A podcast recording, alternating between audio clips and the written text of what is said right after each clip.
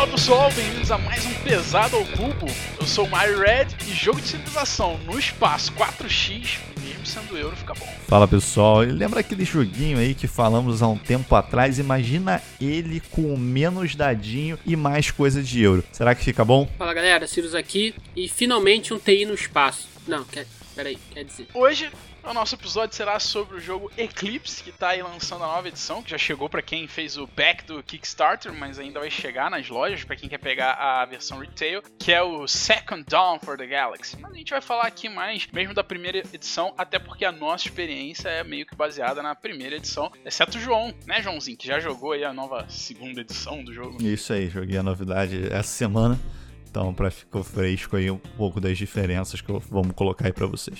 Show de bola, muito bacana. Daqui a pouco a gente volta aí com Eclipse.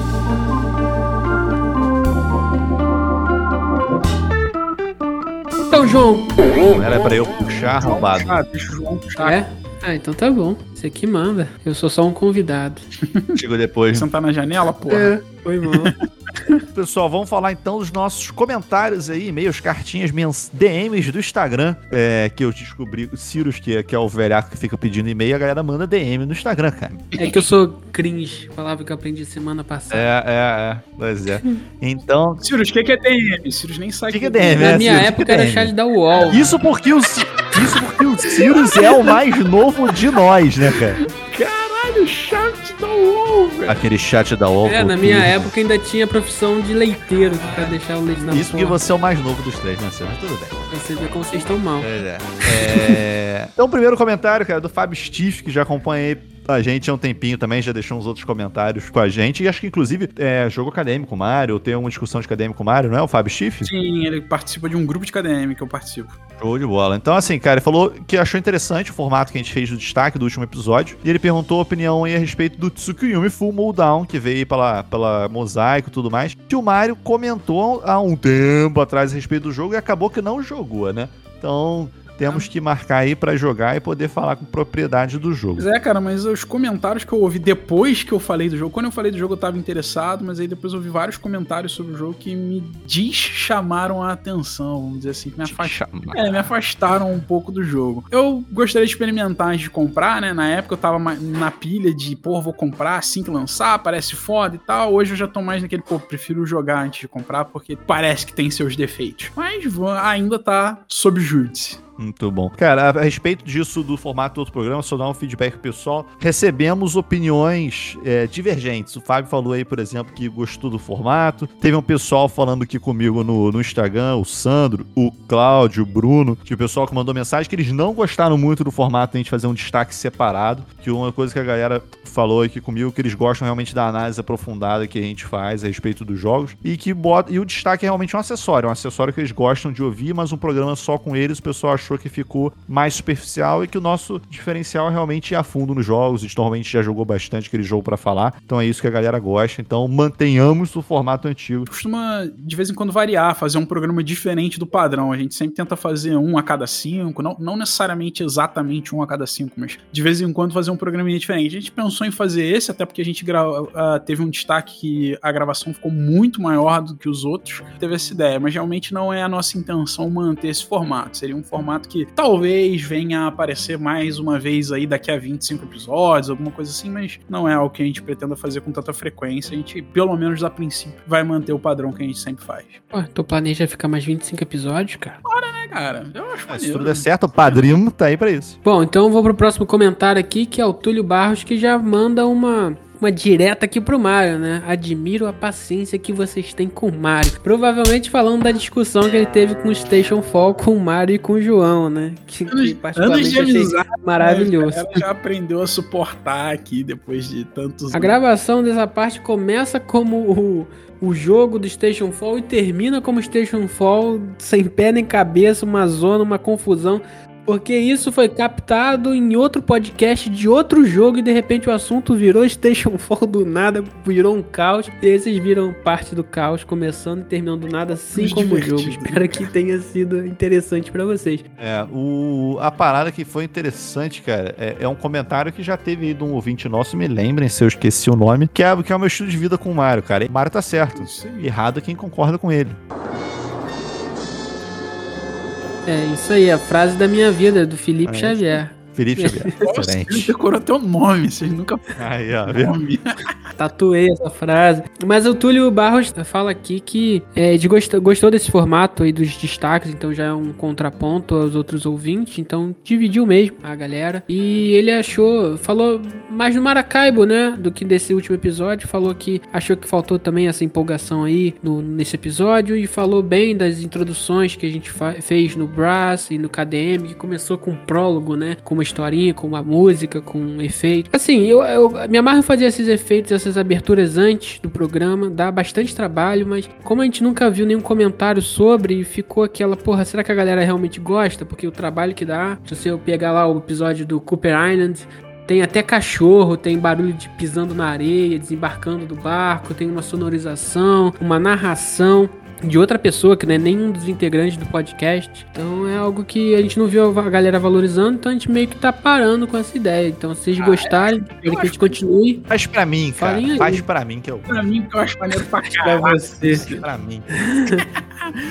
Bom, o Metalegit aí, que é o Eric que joga comigo nos grupos aí de Discord da vida, rapaz, ele, a gente jogou o Station Fall e ele fez comentário dessa partida que a gente jogou, né, e que ele concorda aí basicamente comigo sobre o que, que eu acho do jogo. Eu já gostaria de dizer aqui, inclusive, que da partida que jogamos, jogamos em quatro pessoas, todo mundo meio que concordou, né? No final do jogo, todo, nenhum, nenhum dos quatro tinha realmente gostado do jogo e a opinião geral era basicamente a mesma. Número um, é um jogo que tem regra pra caralho, tem coisa pra caralho que você não usa a maioria das coisas. Isso é de certa forma frustrante. O pessoal falou isso, eu já tinha falado isso, essa era a minha opinião. O pessoal concordou. Você ensina um monte de regra, uma porrada de sala que ninguém nunca nem usa aquela sala. Pelo menos metade, pelo menos 50% das salas do jogo não são usadas numa partida. E segundo, que você não consegue fazer as coisas, você não tem tempo suficiente para fazer as coisas, a quantidade de ações é muito pequena. Se você quiser fazer alguma coisa e se alguém cismar de sacanear o personagem que você precisa lá para fazer uma determinada coisa. Enfim, a opinião ficou entre os quatro semelhantes a mim. Claro que é um grupo diferente, até uma galera que costuma jogar jogos mais leves, uma galera que não, não é tanto da vibe dos jogos pesados. O pessoal tem bastante experiência em jogo, já joga aí uns 4, 5 anos, mas curte- costuma curtir os jogos mais, não vou dizer nem os leves, tá? Pra não dar a impressão de que é family game, mas os jogos mais médios, né? Os medianos aí, família do agrícola e afins. E realmente nesse grupo não funcionou. O, o Eric fez, deu a. salientou aí o comentário com essas colocações da galera. Bom, eu vou, o meu comentário, ele só pode é, se resumir em uma coisa. O Mario não satisfeito que não venceu a discussão no último podcast, que tinha tanta gente mostrando que estava errado, que ele fez uma panelinha pra jogar com ele, pra galera poder concordar com ele. Da o nível da parada. Ele deve ter começado a apresentar o jogo assim. Ah, então, cara, é, você tem que andar com esse cara, esse cara aqui tem esse objetivo. É, é isso aí, vamos jogando. Na verdade, eu não queria falar, mas Metalect é um fake que eu criei só pra falar mal do Station Fall, entendeu? Não, eu, eu cheguei a olhar aqui eu falei, pô, Petrópolis, aí só faltava o, o tempo de registro. Jogos favoritos, KDM.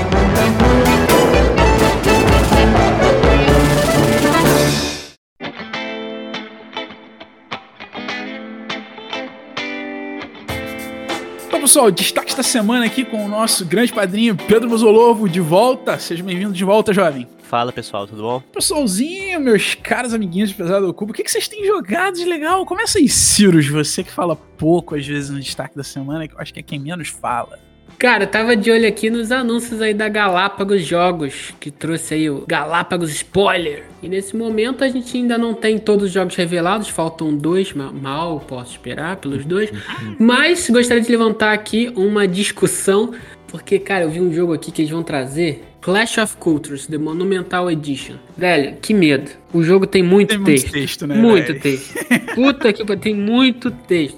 A chance de vir um- uma parada cagada é muito grande. Não, cara, não esquece que já, já prometeram Sherlock Holmes Consulting Detective, né, cara? Que além de ter texto, não é texto só. Vai funcionar. Não é filho. texto só pra manual, é texto pra dedução lógica. Então, assim. Também, cara, outro que eu tenho morrendo de medo. E jogo de palavras, cara, do Consult Detective. Dois jogos que eu adoro e meu medo da tradução, cara, muito grande. Tô tomara que venha 100% direitinho, porque, velho, tô com muito medo. Tem aí Arkham Horror Card Game nesse Power Fest, que é um que todo mundo já sabe que não vai lançar expansão, né? Porque é um LCG e vai vir só o jogo É base. LCZ, é Galá. Talvez um, Então, um aí. set de expansões, né? Porque as expansões acho que do Arkham são por temporada, se for igual todos os LCGs da Fantasy Flight. Então eles devem trazer uma temporada e acabou, das 80 disponíveis. Se vender até traz mais.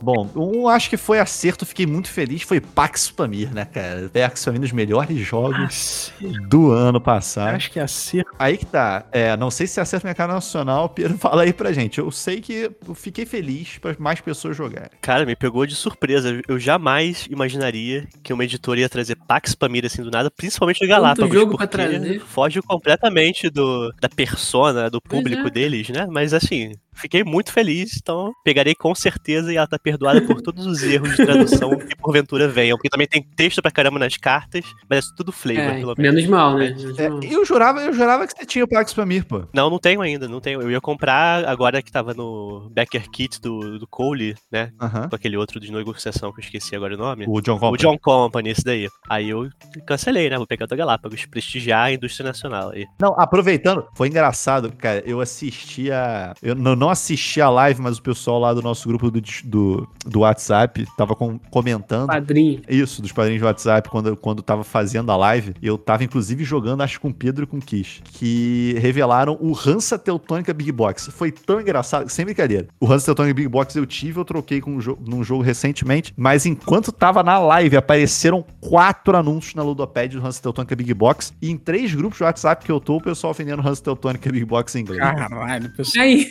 Instantâneo, instantâneo. desesperadamente desfaceto do jogo. aqui diminui o valor de mercado, galera É, ter assim, é um, é um gasto que, cara, eu tenho aquele negócio, a gente jogou, né? Eu, eu acho o Hanson um jogo maneirinho. Tenho minhas dúvidas se, se hoje em dia vai, vai fazer muito sucesso, pessoal. Porque ele tem aquela questão do design antigo, né? Falando rapidamente. Sim, ele tem aquele design mais old school, design classicão, Que eu gosto, assim, mas não sei se. meio que direto ao ponto, matemática fechadinha, simples, né? Não é, não é uma matemática mega profunda, ela é simples, mas ela é fechadinha. Tem essa característica interessante. Mas assim, cara, pra mim, eu acho que o acerto dos caras foi Res Arcana e Tiny Towns. Isso aí acho que eu vou vender igual água. Vai vender tranquilo, tem toda a cara do mercado nacional. Ticket to Ride, edição de aniversário, vai esgotar no- em 10 minutos, provavelmente, porque eles não devem trazer tantas edições assim. A caverna é. E Caverna, eu acho Caverna. que eles também acertaram bem. A Agrícola fez sucesso no Brasil. Clash, cara. Clash, o que vocês têm a dizer do jogo da Play City? Play City, que é isso? Play City, aqueles negocinhos. Play City não, qual é o nome daquele negócio mesmo no Rio, cara? Esqueci. É... Ah, é Play Center, eu acho, Play né? Center, Play Center. Aquele, aquele jogo do- do- dos imãs. que Clash, Clash, Clash. Que jogo é esse? Porra, é essa? Experiência única e eletrizante. Clash é um jogo mundialmente premiado. Não, eu joguei, eu joguei Classic. Eu joguei Classic já. É, um- é um jogo de destreza, cara. Sabe, sabe aquele air hockey? Air hockeyzinho? Sei, sei. Então, é tipo um air hockey de tabuleiro. Entendi. Com um twist, com um twistzinho. Aí estão trazendo. Achei interessante, só que assim, pô, Fresh, esse troço é caro pra caramba. E, na verdade, eu quero um comentário rápido pra encerrar esse assunto aí de vocês a respeito de Scythe vindo pela Galápagos. É, eu achei que já tinha, né? Por outra editora. Não, já tem pela Aí Ludofy. morreu o contrato com o Dofy e vai vir pela. Pois é, Estranho, né? pois Muito é, em cima. é. Não, já estão vendendo, inclusive, e o preço tá bom, inclusive. Já tá vendendo? Pegou Então- todo mundo de surpresa, já estão vendendo já, inclusive, né? É, lançamento hoje, no dia da gravação, lançamento confirmado. Qual o preço? Fala aí. Ach- Achei, assim, um preço maneiro, cara. Tá um preço bem honesto, cara. Honesto, assim, não honesto. Preço padrão, vamos Pre- dizer jogo assim. antigo, é isso? Não, não, não, não. Preço atual. Tipo, ele com tudo, duas expansões, acho que tá Ah, 900. isso é honesto? Puta merda. 950 no Pix. Não, não é honesto. 950 no Pix. Pronto, cara, com duas expansões. Tá bom, tá razoável. Que é a, a, Win, a Winds Gambit e Invaders for Afar. Na época E era o Scythe? 200 reais de caro, hoje em dia é mil Não, conto. cara, porra, Scythe tem miniatura, cara. O Scythe tava sendo vendido. O tabuleiro é grandão, a gramatura é boa, a parada é double layer. Tabuleiro é grande. Scythe é tipo uns 60, 600 reais o jogo base. Ele é double layer, ele tem bastante coisa pra ser caro. Pô, ele tem. Ele faz jus ser caro pelos componentes e tudo mais. Tem miniatura pra caralho. Não, não tô questionando isso, tô questionando que eu sou pobre. É, esse é um fato. Ó, se Bem, você fizer, se você fizer um Pix, como fala o Pedro, 500 É, eu 580 sempre pra você. Bom, Jogo base. vamos finalizar então. Tem mais algum jogo aí da, da Spoiler Fest, Cirus, que seja destaque pra você, que você queira falar alguma coisa? Então, cara, só isso então. Vamos passar aí pro próximo da fila. Pedro, diz aí. O que você jogou essa semana, Jorge? que você jogou de bom? Destaques da semana. Primeiro, eu só tô me recuperando aqui do choque de ouvir o João interessado em Tiny Towns, mas Né? beleza. Vou... Não, não, não, não é interessado. Eu já joguei, cara. Isso que é pior. Eu já joguei. O padrão do cara diminui conforme os episódios passam, né? Porque no primeiro episódio ele falava muito mal de Fel. Agora ele já tem. comprou o jogo do cara, me fez jogar, tá todo empolgado. Tá vendo? O nível. Me diz uma coisa, Cirus. Você jogou, você jogou Bonfire comigo esse fim de semana. O que, que você achou de Bonfire, honestamente? Em uma palavra. Bom jogo. Bom jogo, É, muito obrigado. o, o João, eu conheço o João há uns 5 anos e o João não mudou nada. O que significa que ele muda todo dia. Basicamente, o top 1 dele. Cirus, muda aí você, semana. você faz a entrada cara, da música de gosta. Raul Seixas aí. Metamorfose Metamorfose. ambulante, entendeu? A vida é assim, cara. A Deixa o vida é assim. Falar. O João ainda vai virar uma Mary Thrasher de respeito, cara. Tô Vai, cara, tá quase virando. né? Jamais. jamais. Então, pessoal, meu destaque dessa semana foi um jogo que eu não joguei ainda, mas eu conheci, pesquisei, li as regras, me apaixonei, comprei e quero agora que ele chegue, na esperança de tentar jogar um dia, porque é um jogo para 4 a 9 jogadores, ou seja, vou me ferrar para conseguir jogar isso, que é o Sidereal Confluence, um jogo de, obscuro aí de 2017, que do designer Tal Seth Deichmann, nunca ouviu falar nele, parece que ele só tem esse jogo, é da editora WizKids e tem um peso do BGG de 3.57. O que me chamou a atenção, primeiro, vamos lá, o tema do jogo me interessa, tema espacial, vocês gostam de tema espacial, então tem tudo Gosto. vocês gostarem também. Se a gente abstrair as mecânicas. Cada jogador É, se abstraiu o jogo.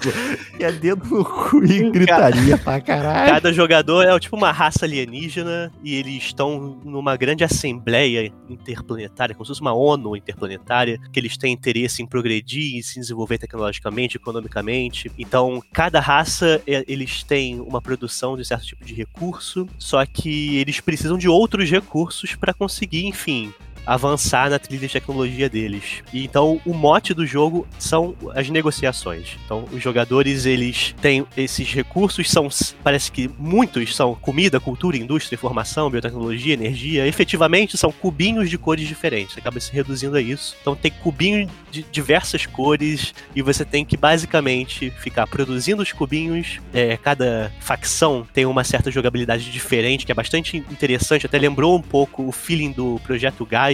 Elas se relacionam com os elementos do jogo de uma maneira um pouco particular, cada uma delas. E elas têm um deck específico onde tem cartas que são conversores de, de tecnologia. Então, basicamente, eles precisam do input, você coloca uns cubinhos de certas cores nesses conversores, e eles vão te dar um output de ou cubos de outras cores, ou mais quantidade de cubos, etc. Como eu falei, é- elas precisam dos cubos das mais diversas cores para progredir na tecnologia e eles não conseguem ser autossuficientes nisso, as facções. Então, necessariamente, o elemento da negociação está no cerne da experiência. Eu achei isso muito interessante porque o jogo tem uma fase de negociação, então que geralmente eu vi que no, no manual eles recomendam de que seja estipulado 10 minutos. O jogo no Player Aid, é, isso a cada rodada. No peixe. Player Aid, eles Feira de peixe total.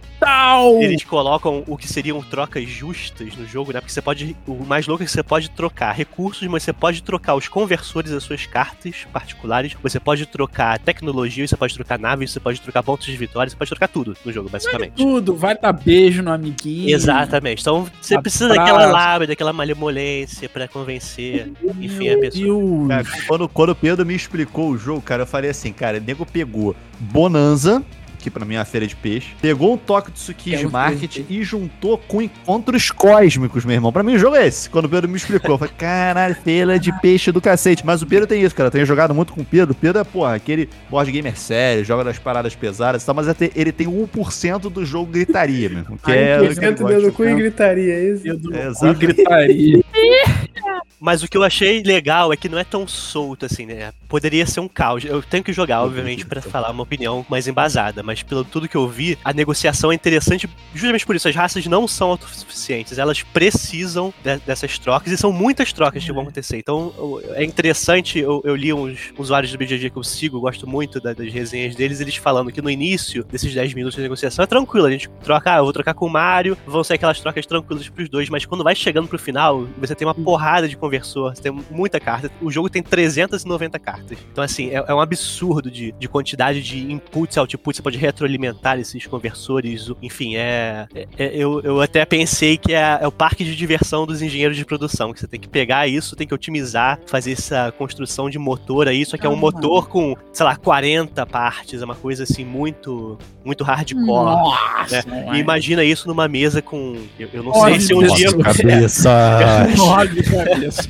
Porra, depois sei. a gente termina essa partida e vai jogar um Station Fall pra fechar com chave de ouro. Mas se complementam, né? Os dois já estão aqui assegurados no meu coração. É, um você constrói a nave e conversou, o outro você evacua, que deu merda, né? Feira de peixe, você construiu a parada de Pedro, peixe, mano. deu Ok. merda. Pois é, então tem essa, essa parada também que outra coisa que eu achei legal. Cara, eu gostei, É que- eu jogaria. Pesado com. se Você é obrigado a Eu fazer as jogaria. trocas, já pensando que você não avança no jogo, mas ele não tem um caráter semi-co-op ou cooperativo, porque ao mesmo tempo que você tá certamente ajudando o seu oponente fazendo essas trocas, elas estão no cerne do jogo. Se você não fizer, você não avança, você tem que, na verdade, fazer as trocas pensando em como você consegue pontuar mais do que você tá oferecendo pro cara. Isso é tranquilo até certo ponto. Agora, quando você tem 40 conversores trocando o conversor de um com o outro, aí começa a ficar aquele caos maravilhoso que todos gostamos. João, você jogaria um party game de 3 horas, João? Ele joga Station Fall. Cara, eu, eu, eu jogo de tudo, cara. Mas Station Fall é um pouco menos que 3 horas, dá pra jogar em uma hora e meia, eu acho. Não, cara, é assim, eu, eu sou muito menos restritivo que você, cara. Eu acho que todos merecem uma Merece chance. uma chance. Todos merecem uma chance, cara. Ah, não que não acho que todo, todo, todo board game merece, o- merece o seu hate depois do jogar. Mas aí, enfim, é isso. Me, me chamou a atenção essa combinação de mecânica de negociação com mecânica de engine building, assim, turbinadaço, né? Uma parada exagerada de, como eu falei, 390 Ok. cartas. É, a quantidade de, de interações possíveis é realmente beira o infinito e deve ser uma desordem muito interessante. Só jogo Então- presencial, fim do ano. Com certeza. Não, TTS absolutamente Porque é impossível. dedo na É. cara pra fazer. E não jogue com É, o com Mario, certeza. cara, porque o Mario vai ficar. Como uma feira de peixe, o Mario vai ficar pensando em todas as possibilidades. 40 unidades lá de todos os jogadores vai ser o inferno. Ele vai ficar reclamando Vai ficar 10 depois minutos duas horas a respeito do jogo. Eu 10 minutos pra gosto. jogo, foi uma jogada. né? Não, troca não tem que pensar muito, não. Troca é mais tranquilo. Mas aí tem o tempo da troca, tem 10 minutos. Ele, o, o máximo que vai acontecer vai virar guerrinha de, de cubinho de, de madeira colorida. Ele, ele tacar na cara dele. Vai, porra! 10, 10 minutos me lembra, me lembra, me lembra o FIF do negócio de dois minutos pra negociar. Mano. Saudade. Mas é isso, conto com a, com a ajuda dos senhores pra colocar na mesa esse monstrengo aí, quando chegar. Eu jogar, eu jogar. Gostei. E os 3.5 rank no BGG 497, tá bom, parece ser tão ruim assim. É, Ele não parece ser tão ruim quanto ele parece ser ruim, entendeu? Não sei se ficou claro. Ele é esquisito, né? Aquele jogo pato, aquele jogo que fica no meio das categorias, você não sabe dizer o que é. Cara, só eu fiquei empolgado com esse jogo. eu tenho, tenho um gosto muito escroto. É, né? você, você tem um gosto muito escroto nesse jogo, Hum. vamos combinar. Tem um gosto muito esquisito. É, é, o Sirius vai gostar. O pior é que o Sirius vai Cosmic gostar. Encounters é maneiro, isso me, porra, me remeteu muito a Cosmic É, pô, você gosta de encontros cósmicos, cara. O que eu falei, pra mim, era encontros cósmicos com, com coisas. Encontros cósmicos em Cosmic, é, Cosmic Encounters tem uma carta que, que tá escrito assim: se você tiver essa carta na mão, você pode trapacear o jogo inteiro até alguém te pegar. Cara, isso é muito legal, olha só, ele te permite trapacear, velho. Tá na regra. A regra diz: você pode trapacear. Mas o engraçado é que eu, é, eu não suporto Cosmic Encounters, só pra ficar aqui esse É, ninguém gosta, só eu, cara. Eu tive, joguei com. Eu joguei com todo mundo do, Ninguém gosta, do mundo se que consegui na minha volta que jogava board game. E ninguém gostou. Aí, então eu fui jogando vários grupos, aí esgotou a galera eu vendi o jogo. Foi isso. Só uma pergunta, cara. A, a tua versão é Remastered do- Edition, isso mesmo? Sidereal Encounters? É, Sidereal Encounters, já tô misturando os dois. É? Sidereal Confluence. Sim, é, é a Remastered Edition. Que é menos feia do que a original, né? Chegou na minha casa tem poucos dias. Eu admito que eu não dava muito pelo jogo, mas eu comecei a jogar e o jogo me prendeu, me surpreendeu e eu tô gostando pra caralho dele. Inclusive tá montado na minha mesa nesse momento, que é o Under Falling Skies. Já jogou. Under Falling Skies, que é um jogo exclusivamente solo, não dá pra jogar nem com dois jogadores, você joga ele exclusivamente solo. Tem uma campanhazinha aí onde você vai jogar oito missões, são uma campanha relativamente curta, né? De oito missões, sendo que você pode jogar até duas vezes cada missão, então aí 16 partidas, cada partida dura uns 45 minutinhos mais ou menos. Então não é nada muito longo, mas a, a campanha é rejogável, ele tem uma rejogabilidade bem bacana, até na campanha mesmo, vem bastante coisa que você não usa na campanha, que você não consegue usar tudo na campanha que você joga. Então se você quiser usar tudo que vem no jogo, você provavelmente vai ter que jogar em umas três ou quatro campanhas, eu imaginaria. Mas basicamente Under Fallen Skies é um joguinho onde você tá protegendo a sua cidade de um ataque alienígena. Tá vindo uma nave mãe boladona, uma cacetada de fighters, eles estão descendo cada pra sua cidade cada vez mais rápido, tentando chegar lá e causar danos, destruir todas as estruturas da sua cidade. Alien Invaders, The Board. E você tem basicamente algumas ações disponíveis no jogo, vários tipos de ações que você tem disponível, não vou entrar em detalhes, mas que você faz com dados. E o dado ele vai representar a força daquela ação. Então você começa o jogo jogando cinco dados, você começa o turno jogando cinco dados. Cada dado vai ter um valor, vai sair um valor, né? São D6 padrões, e você vai colocar cada um desses cinco dados em uma das cinco colunas do jogo. Cada uma das cinco colunas tem várias ações disponíveis. Você vai escolher qual daquelas ações daquela coluna você quer com aquele valor daquele dado específico. E ele usa uma dinâmica bem interessante. O dado ele representa a força da ação que ele vai fazer, mas ele representa também quanto que o fighter que tá naquela coluna, cada uma das cinco colunas vai ter um fighterzinho descendo para atirar na tua cidade, né, para tua cidade. Então esse dado vai representar quanto que o fighter vai descer. Então dados melhores, você vai conseguir bônus melhores, mas você também vai chegar chegar, Fighter vai chegar mais perto da sua cidade para destruir. A dinâmica é, de modo cru do jogo é essa, tem bastante mais coisa envolvida. Você começa com nem todas as ações disponíveis, você tem que você tem uma escavadeira que vai cavando túneis e vai abrindo as ações no jogo. Você tem produção de energia, você tem a produção de ciência do jogo, que é o que vai te fazer ganhar o jogo. Tem personagens com habilidades especiais. Cada cidade que você está defendendo tem uma habilidade especial da cidade. A campanha tem uma progressãozinha onde você vai evoluindo e você vai ficando mais forte cada missão que você vai fazendo. Enfim, o jogo tem bastante coisa numa caixinha muito pequena, não dava nada. Eu falei, cara, essa caixa pequena aqui não, não vai ter nada. Não, o jogo tem bastante coisa uma caixa pequena, um preço bem acessível. É, se eu não me engano, eu paguei menos de 200 reais importando o jogo. Ah, não vou lembrar agora o valor exatamente, mas acho que foi na faixa de 160, 150 talvez que eu paguei. Jogo pra Galápagos trazer. Cara, baratinho, caixa pequena, componente pra caralho, muito componente. A caixa vem lotada, literalmente lotada. Ela vem até o talo, apesar dela ser pequena, ela vem até o talo de componente. E uma campanhazinha muito gostosa, velho. Eu já tô na terceira missão da campanha, tem uma evoluçãozinha maneira na campanha. Além da campanha, eu joguei dois cenários solo antes, que são cenários fora de campanha para você treinar, né, para você aprender o jogo. Cara, que joguinho surpreendente, cara. E olha que eu não sou, não costumo ser fã de jogo solo, cara. Bom, então eu achei que ia ser uma merda esse jogo, eh, mercadologicamente falando, porque vocês comprariam o jogo, vai jogar uma vez e vai ter que vender. Mas pelo que você tá me explicando, tem vários cenários em uma campanha, então você vai jogar, vai jogar algumas sozinho, vezes, mas você vai velho. jogar, sei lá, 10 vezes o jogo. É, você vai jogar. Se, se você jogar aí umas 10 vezes, ele já se pagou, sacou? Se você fizer. Eu acho que se você fizer a campanha uma vez, ele já se pagou, sacou? Se você fizer a campanha uma vez, você jogou provavelmente aí umas 10 horas de jogo. Eu achei que ia ser tipo um unlock da vida, que você joga uma vez tem que nunca mais dá pra jogar de novo, que você já desvendou tudo, né? Mas pelo visto. Não, É não, mais- não. Até porque tem. Na, na campanha, como é que acontece? Ele vem com, por exemplo, capítulo 1. O capítulo 1 vem com quatro cidades e personagens e outras paradas. E- Mas você vai enfrentar só duas dessas quatro cidades. As outras quatro é, você vai escolher para elas serem automaticamente destruídas pelos aliens dentro do contexto da história. Você só consegue defender duas delas. Entendi. Então, se você quiser jogar as outras duas, que elas têm poderes diferentes, ela tem montagem de setup diferente, as ações disponíveis nas cidades são diferentes, a ordem que elas ficam disponíveis para colocação dos dados são diferentes, então é bastante diferente. Os personagens, mesma coisa, você usa, tem quatro personagens por capítulo, você vai usar dois deles, dois deles você nunca vai usar, então tem a combinação de personagens diferentes que vai te dar poderes diferentes. Cada capítulo da, da missão você mantém os personagens anteriores e os novos, então você tem várias combinações de personagens que você vai poder fazer. Dá pra jogar mais de uma vez a campanha, sabe? Eu, eu não, não sei se ela vai ser tão prazerosa na segunda vez, talvez fique um pouco repetitiva, mas tem rejogabilidade suficiente pra ter atração pra você querer jogar a segunda campanha. Muito bom. Entendi, legal. Joguinho bem bonzinho. Bom, Joãozinho, Rejoguei um jogo. É, essa semana, na verdade, essa semana eu rejoguei alguns jogos. Missão honrosa aí pra rejoguei Field, que muito tempo eu não jogava, rejoguei Polish, que muito tempo eu não jogava, introduzi Polizinho. Bonfire para Cirus, que você já virou opinião. Jogou algum jogo bom, cara? Cirus, todos esses você, você jogou e eu sei que você gosta.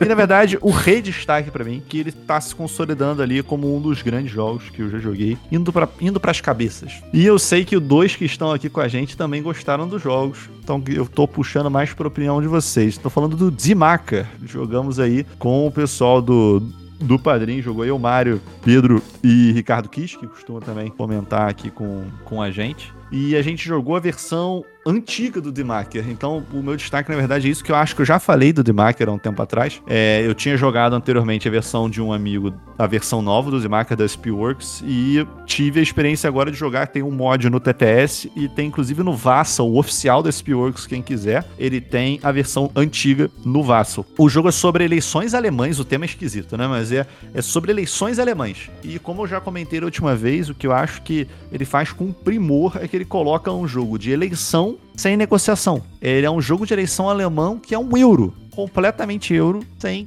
quase nada aleatório. Tem, lógico, coisas que são aleatórias para trazer jogabilidade e tudo mais. Mas o jogo é um jogo matemático absurdo. Eu a- jogar a versão antiga me deu, me deu exatamente a visão de o que, que eu acho que ficou interessante ou não. Mario, que é, o, que é o velho aí que fica, ah não, a versão antiga vai ser melhor. Porque hoje em dia os board games estão tudo Nutella, o joguinho tá tudo fácil, streamline, pararana. Aí eu tô tá bom, mas vamos jogar o- o- a, versão, a versão antiga, que eu dou opinião, já joguei a outra. É, e acabou que o resultado é: joguei a versão, comprei o meu Zimaker que eu não tinha, versão nova. Que pra mim realmente fica com a melhor versão nova, mas vou deixar aí a palavra a Pedro Mozolov e Mário Medeiros falarem a respeito. O Demaker merecia destaque, eu quase falei do Demaker, mas por que, que eu não falei Porque você vai jogar um Demaker? novo do Joãozinho pra formar uma opinião. Não, não é tanto isso. É porque o Demaker ele já tem aquela cara de jogo sólido, né? Ele tem esse impacto de jogo sólido. Ele é o primeiro jogo cadastrado no BGG e até hoje ele tá na posição 280 e pouco, se eu não me engano. Ele tá abaixo de 300. É um jogo de 1986 que está abaixo de 300 no ranking mundial de jogos. Você já espera que seja um jogo de muita qualidade. Tá? E realmente não foi diferente. O jogo é muito foda. Ah, tu comprou e vendeu sem Porque abrir a caixa, pô. Principal, o motivo principal de eu fazer isso é porque eh, na época, quando eu olhei no BGG, ele tava é, Best with 4 e não recomendado para 3 nem 2, de forma nenhuma.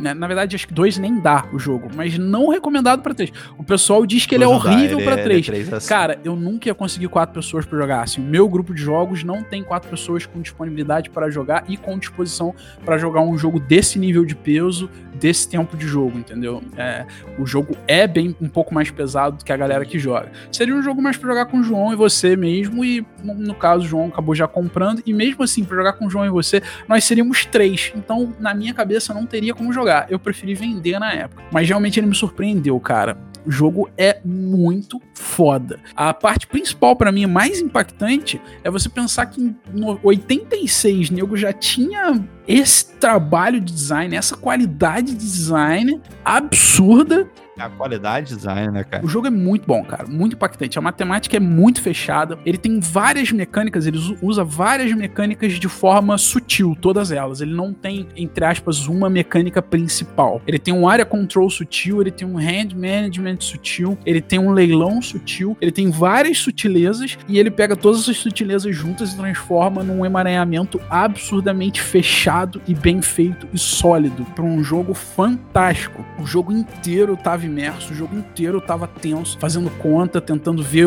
quais as melhores jogadas, o jogo inteiro te prende, o jogo tem uma qualidade excelente, cara, excelente. De máquina um puta jogo. É, o Dimaher tem aquela característica dos jogos antigos, né, aquela certa secura, né, aquela, aquela mecânica nua e crua, por mais que ele faça um blend, como você falou, o que mais me chamou a atenção, assim, principalmente da data de lançamento do jogo, da, da década de 80, é a, a qualidade da, da interação entre o tema e a mecânica que eles conseguiram fazer. É impressionante como, como que encaixa a ideia temática que escolheram pro jogo das eleições, de você ter que. O gabinete do ódio, que a gente ficou fazendo brincadeira na partida. Você. Os gabinetes da fake news. Exatamente, você conseguia angariar mais membros pro partido para você ganhar a eleição, pra você pode fazer uma coalizão. Enfim, tudo é muito encaixado de um jeito assim até impressionante, assim, coisa que os, muitos dos jogos clássicos, Uhum. euros clássicos depois não conseguem fazer isso, ele já fazia antes. Quer dizer que tem Então, a meia trash que o tema não é tão bem encaixado como de Macker. É bastante impressionante. Eu tô muito curioso pra jogar a versão nova, né? Porque gostei muito do jogo. Algumas coisas eu, eu, eu gostaria de ver como que eles, que eles mo- modificaram, né? O João chegou a falar que pa- parece que a versão nova não tem a coalizão, É. algumas coisas das cartas mudam. Mas acho que é difícil. O, o jogo antigo já tem seu brilho, já, já mostra que é realmente bastante impressionante, assim, como design. É, o meu top 20 não mudava há dois anos, desde Kingdom Death Monster, quando eu conheci que ele entrou. Não tinha alteração, de Macker alterou o meu top 20 aí entrou. Não chegou Agora é hora de você falar, Mário, mais um da série. mais um da série. João apresentou. João só apresenta jogo bom, cara. É, João apresenta 30 jogos, aí eu falo que um eu gostei pra caralho. Porra, só apresenta jogo bom, rapaz. jogo bom, cara. É, Acho que ele esquece os outros 29 jogos. não É a sei. exceção que prova a O próximo, o próximo episódio da série vai ser Pax Emancipation, desse isso daí, hein?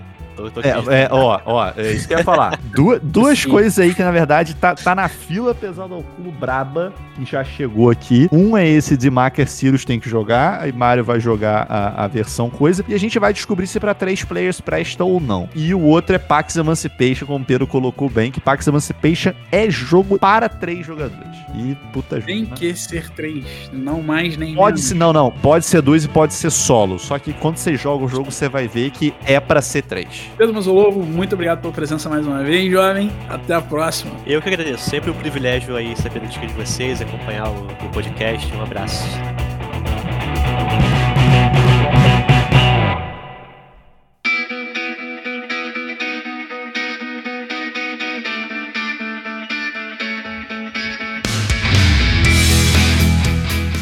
Esse episódio é um oferecimento dos padrinhos do Pesado ao Cubo. Também dê uma olhada lá nos nossos parceiros do Gambiarra Board Games, um episódio incrível sobre Antiquity. Ouça um ponto de vista diferente do que o nosso. E, por fim, Então, então fica aí, pessoal, na Ludo 3D tem um jogo diferente a cada customização. Acessórios, inserts e componentes realísticos para turbinarem a sua jogatina. cupomzinho 10 ao cubo.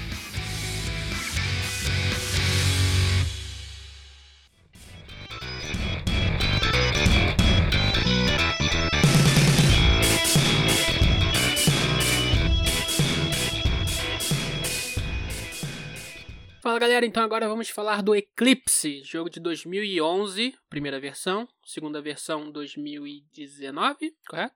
Não, 2021. 2020. Ainda, ainda não lançou. É, tá, tá no. Tá, no BGG o cadastro tá como 2020, porque o KS foi de 2020, mas 2021, né? Mas acho que só foi entregue agora, esse ano, pessoal. Primeira versão aí tem rank 53 no rank total do BGG e rank estratégico 50. O que significa, em poucas palavras, que é um puta jogo, segundo o BGG. De 2 a 6 jogadores, sendo o melhor 4 ou 6. De 60 a 180 minutos. 14 anos, peso 3.7 de 5. O que vocês têm a dizer sobre isso? 3.7 o antigo, né? O novo está aqui como É, 3.52. O novo nem lançou, né, cara? Por isso que eu tô falando tem muito estatística do anterior. volta. Não sei, calma, calma. Vou comentar em conjunto. Eu acho que o Eclipse, cara, ele tá mais ali pro, pro, pro médio, médio. Ah, Eu botaria ali realmente um 3,6, 3,5 pra ele. Que apesar dele ter, dele ter uma quantidade razoável de, de, de regrazinhas, ele é, ele é muito intuitivo, né? Um pouco igual a gente já falou aí do TI. O TI tem bem mais regra que ele. A gente vai comparar bastante TI com o Eclipse aqui. A comparação é inevitável. Eu tinha jogado há muito tempo atrás, veio uns 3, 4 anos atrás, e eu fui jogar de novo essa semana. E assim, eu lembrava do jogo com tranquilidade, porque ele é muito intuitivo nas coisas. É o que o Mario já falou em outros episódios, né? É fazer a tua navinha, ir lá, bater com a na- navinha, fazer o controle, a exploração. É muito intuitivo, mesmo que tenha é, uma quantidade moderada de regra. Então, pra mim, ele fica ali realmente do 3.6, 3.5. Pois é, um joguinho nesse estilo, quando é, é uma temática que é fácil de absorver, né? Eu acho que a temática espacial é muito fácil para absorver, independente da, da geração, tanto o pessoal da geração mais antiga, que veio do Star Wars, quanto a galera nova, que vem de tantos e tantos filmes de ficção que tem por aí. Acho que espaço ele é bem assimilado entre geral. Então, a ideia de civilização também, né? Evolução de tecnologias, evolução de, de, de governo, diplomacia dentro ali do contexto do jogo, tudo dentro do jogo muito, muito intuitivo, muito fácil de absorver. Isso cria imersão e imersão pelo menos na minha opinião, para mim, tira peso. Quanto mais imerso eu tô no jogo, mais leve eu sinto o jogo, mesmo às vezes ele sendo mega complexo. Acho que tá, tá justo, 3.7, peso bacana do BGG, tá dentro, ele é um pouco mais do que o médio padrão que a gente está acostumado. Eu acho que ele tá encaixado bem aí no 3, um pouco acima de 3.5. É isso aí, complexidade dentro do jogo, não no manual. Você nem olha o manual só para fazer o setup do jogo. E o jogo já começa, né? O setup é muito simples, é só botar um time no meio tabuleiro. Então, basicamente, é, é um jogo muito fluido. E por isso esse peso aí não tão alto. Apesar de ter decisões bem interessantes para serem tomadas ao longo da partida. Bom, as mecânicas que ele usa é controle de área, mas é aquele controle de área de porradinha, né? Você pode ficar um jogador em cada região só. É controle de área que não é controle de área. Controle de área. Rolagem de dados, é, movimento hexagonal e adição de mapa, que eu acho que é a principal característica nele, que você vai construindo o mapa conforme você vai explorando o universo. Exatamente, são as mecânicas mais padrões dele aí. Não tem nada daí que seja muito fora do que a gente está acostumado, tá? Exceto aí talvez o controle de área, que o Sr. falou, mas Rolar dado para o combate, movimento do grid hexagonal, né, um grid hexagonal que a gente tem ali. Tabuleiro modular é interessante porque ele é, ele é explorável, né, você não conhece o tabuleiro no início da partida, então tem a mecânica de tabuleiro modular, apesar de que na maioria dos jogos que tem essa mecânica de escrita no BGG eu discordo, porque é no setup. No setup não é mecânica, mecânica é alguma coisa que você faz enquanto você está jogando o jogo faz parte da dinâmica do jogo. Todo mundo vai fazer aquilo, né? O setup geralmente é uma pessoa só que faz, é o cara que faz o setup enquanto os outros estão chegando, né? Às vezes. Então eu, eu discordaria. No, te, no caso do Eclipse, realmente o tabuleiro modular aí se aplica. E é um jogo 4x, né? Então o que, que é o Eclipse, tá? Eclipse similar aí a outros jogos que a gente já conversou aqui, principalmente daí, é basicamente um jogo onde você está construindo uma civilização galáctica num universo enorme Tá? E aí você vai estar tá explorando esse universo, explorando os sistemas desse universo, os wormholes, né, os buracos de minhoca, enquanto ao mesmo tempo que você está tentando evoluir a sua civilização de forma tecnológica, de forma de pesquisa, formas de governo. Tá? Então, basicamente, você está tentando evoluir uma civilização de todas as formas possíveis, padrão de jogos desse estilo, tentando explorar também a galáxia para se tornar a civilização que vai dominar ser a dominante, a grande civilização aí dessa galáxia. Esse é o nosso eclipse. Agora, em detalhes, como é que funciona isso, João? Bom, o Eclipse, como eu falei, ele tem um fluxo de jogo muito tranquilo. Primeiramente, a gente tem um começo assimétrico ou simétrico. Maioria das vezes, a gente gosta do assimétrico, né, cara? Você pode jogar assimetricamente jogadores, de todo mundo jogar de humano e você realmente não ter facções diferentes. Mas depois dessa escolha, a gente vai ter a posição inicial no mapa, que o jogo tenta colocar a gente equidistante dos nossos outros amigos. E uma coisa interessante é que durante o setup você vai ter aquele teu hexágono e você desconhece todos os sistemas ao redor do teu hexágono. Então, para você realmente andar e fazer teu movimento, você vai ser obrigado a explorar ao redor do teu hexágono. É, o que você conhece no setup é o seu hexágono, onde você coloca suas navinhas, os dos inimigos e o central do tabuleiro. É isso aí. O resto é tudo buraco na mesa. Então depois disso, a gente vai, os jogadores do melhor estilo euro, alternar jogadas, né? Alternar jogadas que você vai poder fazer uma ação entre os jogadores e até que se completem nove rounds de jogo. Isso no, no jogo original, no Second Dawn of the Galaxy, essa versão nova, eles reduziram para oito rodadas de jogo. As ações que a gente vai poder fazer, é, elas estão é, colocadas ali no nosso, no nosso player board e tem uma dinâmica que eu acho muito interessante no Eclipse, acho extremamente original, uma das melhores coisas que eu acho nele. Toda vez que você pega, vai executar uma ação, você vai pegar um marcador do, da tua trilhazinha de marcadores de ação e quanto mais ações você fizer no jogo, mais você vai ter que pagar de manutenção. Então você pode optar por fazer poucas ações e gastar menos dinheiro, que é um dos recursos do jogo, ou fazer muitas ações. É importante salientar que além do dinheiro, existem ainda recurso para fazer tecnologia e recurso para produzir nave, que tem essa pegada é, importante aí do, do manejo de recurso mais eurificado. Então, que ações que a gente vai poder fazer no Eclipse? A ação mais básica de todas é a ação de explorar, em que você vai abrir um tile hexagonal novo e encaixar a partir de um dos locais que você puder sair no mapa. No momento inicial,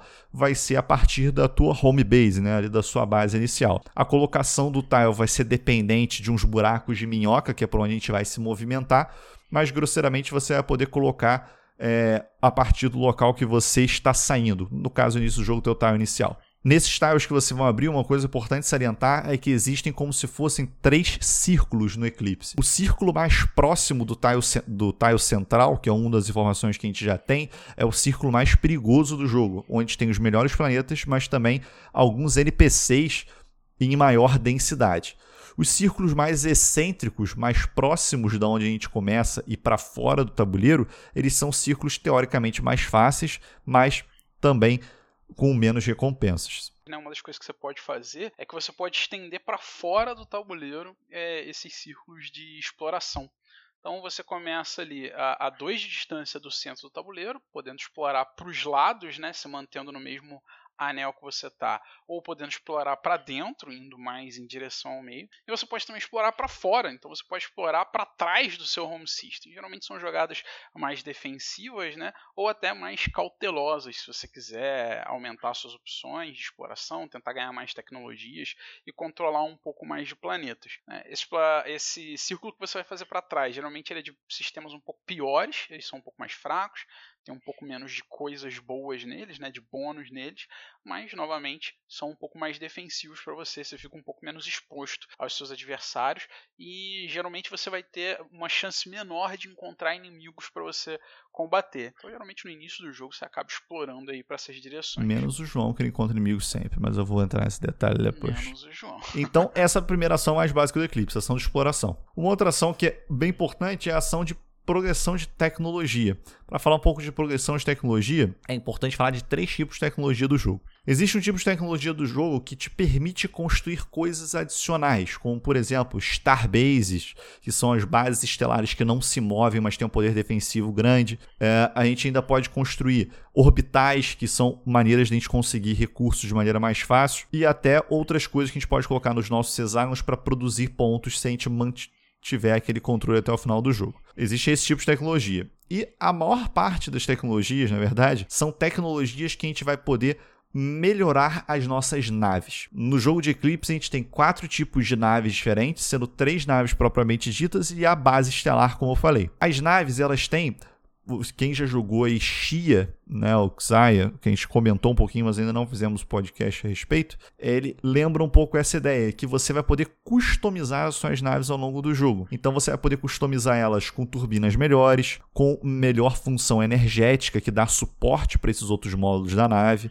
ou você pode colocar é, canhões melhores, mísseis, até escudos. Isso é bem bacana, porque é um mini gamezinho que você vai boostando as suas naves, né? Todo mundo começa com as naves padrões e algumas você não pode nem construir. E conforme você vai comprando essas tecnologias, você passa a poder construir naves diferentes e você passa a poder colocar coisas diferentes nessa sua nave. Então cada jogador vai ter uma nave totalmente diferente da do outro jogador, porque cada um vai ter comprado uma tecnologia diferente, vai poder ter botado um tipo de míssil ali diferente, um tipo de propulsão para andar mais ou para andar menos. Às vezes você quer fazer uma jogada super defensiva, então você tira todos os boosters, os motores da sua nave e deixa lá a sua nave sem motor parada naquele ambiente, só que quem pisar lá vai tomar tiro de tudo quanto é lado. É uma das estratégias, você boostar a sua nave de acordo com a necessidade do momento. E uma vez que você faz isso para aquele tipo de nave, todas as naves suas daquele modelo que estão presentes no mapa têm aquelas mesmas habilidades. Então é legal também você pensar nisso quando você for fazer a sua nave, construí-la, né? Então isso é uma ideia muito interessante interessante que a ação de fazer upgrade na nave é uma outra ação que a gente pode fazer. Só que antes de você conseguir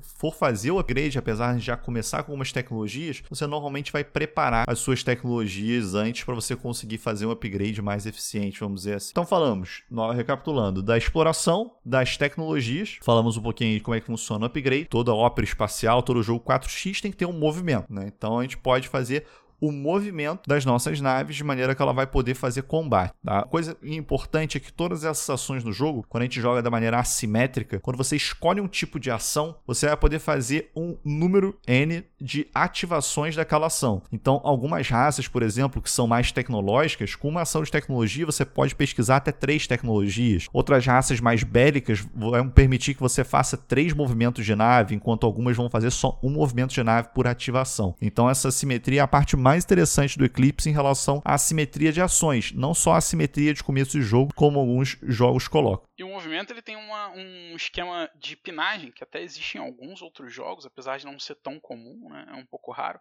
Mas onde quando você entra numa região que tem uma outra nave inimiga com uma nave sua, as duas naves ficam travadas, nenhuma das duas pode sair dali cada nave no Eclipse trava uma outra nave inimiga. Então, se você tem duas na região e seu adversário tem uma, a do adversário está travada, uma das suas está travada pelo seu adversário, a sua outra pode passar. Tá? Então, num 5 contra 3 aí, o lado que tem 5 naves pode passar com duas naves, as outras três vão ficar travadas. E esse, é, esse travamento fica até o final da rodada, que é quando ocorre o combate.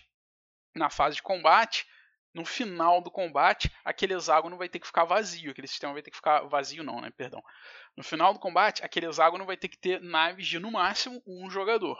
Tá? Mas durante a jogada, enquanto os jogadores estão ali fazendo as suas decisões, tomando as decisões na fase de ações do jogo, e você está movimentando, existe essa possibilidade de ter até mais de um jogador no mesmo, até mais de dois jogadores, perdão, no mesmo hexágono.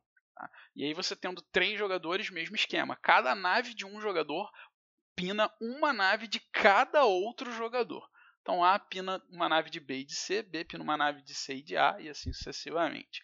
Tá? Esse sistema ele serve mais para fazer com que durante a fase de ações os jogadores não consigam atravessar outros jogadores, evitando o combate que deveria estar tá ocorrendo no momento em que aquelas naves se encontraram no mapa. Então ele mantém ali como se fosse uma foto estática do momento de encontro das naves, mas ele só vai resolver efetivamente esse combate no final da rodada que a gente vai falar provavelmente mais pra frente. Então, o, é o que o Mário falou, os jogadores vão fazer os movimentos deles durante esse round inteiro e só no final de todas as ações dos jogadores, né, no final do round, a gente vai resolver os combates. Antes de falar dos combates, vamos falar da última ação que você pode fazer no jogo, que é a ação Uh, eu não lembro se chama de conquista. Influência. A ação de influência. A ação de influência é um dos jeitos que você vai poder influenciar, vamos dizer assim, os outros locais do mapa que não estão contestados. Isso é, são locais que não têm naves inimigas, mas eles ainda não foram é, clamados, vamos dizer assim, por nenhum jogador. Então, um dos jeitos que você pode clamar esse local sem ter que necessariamente ter uma nave chegando lá. É a forma de você ganhar recursos.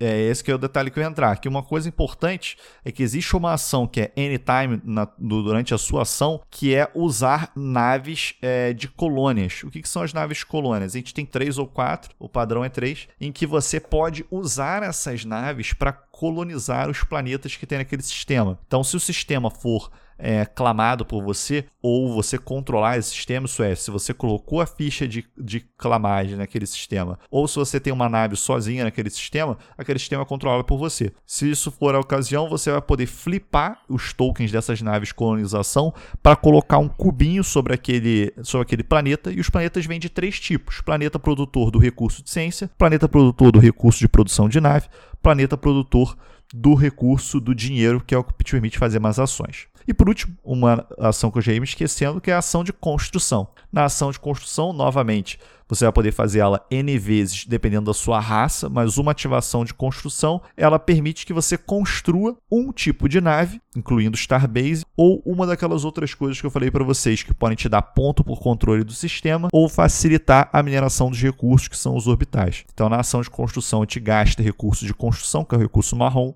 para poder fazer essas construções. Depois que cada os jogadores então eles vão passar essa fase de ações aí, cada um fazendo uma jogada, vou fazer um, outro vai fazer outro, outro vai fazer uma jogada, volta para o primeiro, ele continua jogando, ele pode fazer mais uma jogada, tá? Até o momento em que todo mundo passar. Quando um jogador passa, ele está fora da rodada, os outros continuam jogando até que todo mundo passe simultaneamente. Uma vez que todo mundo tem, simultaneamente não, né? Até que todo mundo tenha passado pelo menos alguma vez no jogo. Uma vez que todo mundo tenha passado, a gente vai para a fase de combate do jogo. uh, existem uns números nos sistemas do jogo que são os números de iniciativa, uh, onde ele define a ordem que os combates vão ocorrer. Então os jogadores não escolhem qual combate vai ser resolvido primeiro, qual combate vai ser resolvido depois. Existe uma ordem do número menor para o número maior dos sistemas no jogo. Acho que os caras fizeram isso só para facilitar, porque não interfere tanto assim na dinâmica do jogo. Mas basicamente você vai olhar todos os hexágonos que tiverem é, disputados, que tiver presença de naves de mais de um jogador, Tá? E nesses hexágonos a gente vai resolver um combate. O combate é resolvido de forma bem simples, tá? É um combate padrão de rolagem de dados,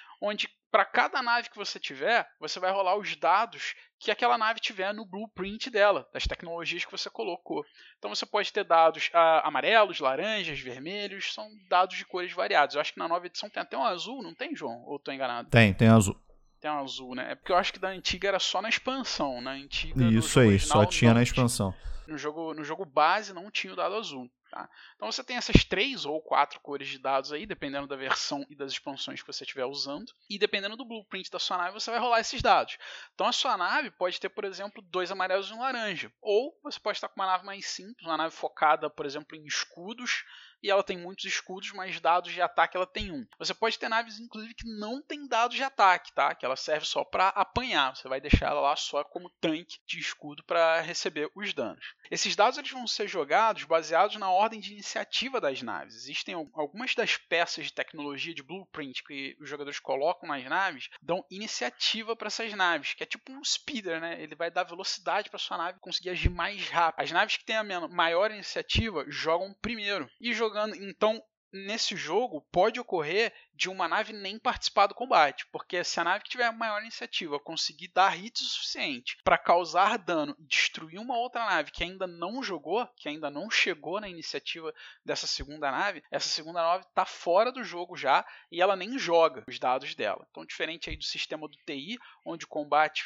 seria simultâneo entre todas as naves, mesmo com uma nave destruída na rodada, ela joga dados, no Eclipse pode ser que isso não aconteça, pode ser que a nave consiga não consiga jogar dados, chegue nem a jogar dados. Nesse sistema de iniciativa, se duas naves tiverem a mesma iniciativa, você joga os dados dessas duas. Se duas naves de dois oponentes tiverem a mesma iniciativa, elas duas jogam ao mesmo tempo, e pode ser que nesse caso elas acabem se matando simultaneamente. Os jogadores vão fazer essa resolução até que um jogador morra ou um jogador decida recuar.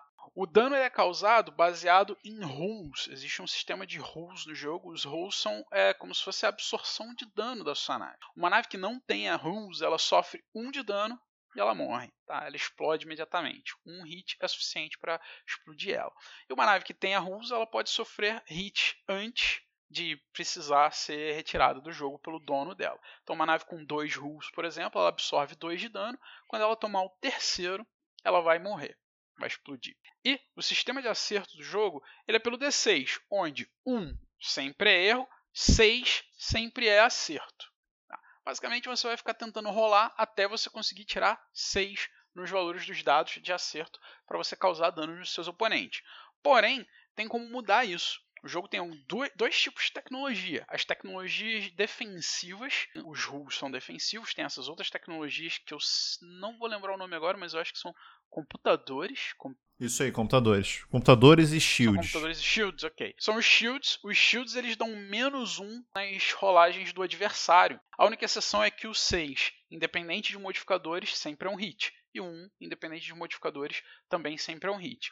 Ao contrário do Shield, a gente tem os computadores, que melhoram a sua rolagem. Ele adiciona mais 1, mais 2 ou mais 3 na sua rolagem. Então, se por exemplo você tiver um computador mais 3 e o seu adversário tiver um Shield menos 1, você tem que tirar 4 para causar um hit. Porque 4 mais 3, 7, menos 1, 6, se alcançou o limiar para conseguir fazer o hit. Esse é o sistema de combate basicamente do jogo. Existem algumas outras exceções, existem algumas tecnologias que fazem um pré-ataque antes do combate começar, algumas coisas desse gênero, que só jogam uma vez, só participam do combate uma vez. Existem algumas outras exceções de tecnologia, como o PIN, que o jogador você consegue passar com naves por, um, por naves oponentes, como se não houvesse a regra de PIN para você, mas no geral o fluxo de combate é basicamente esse.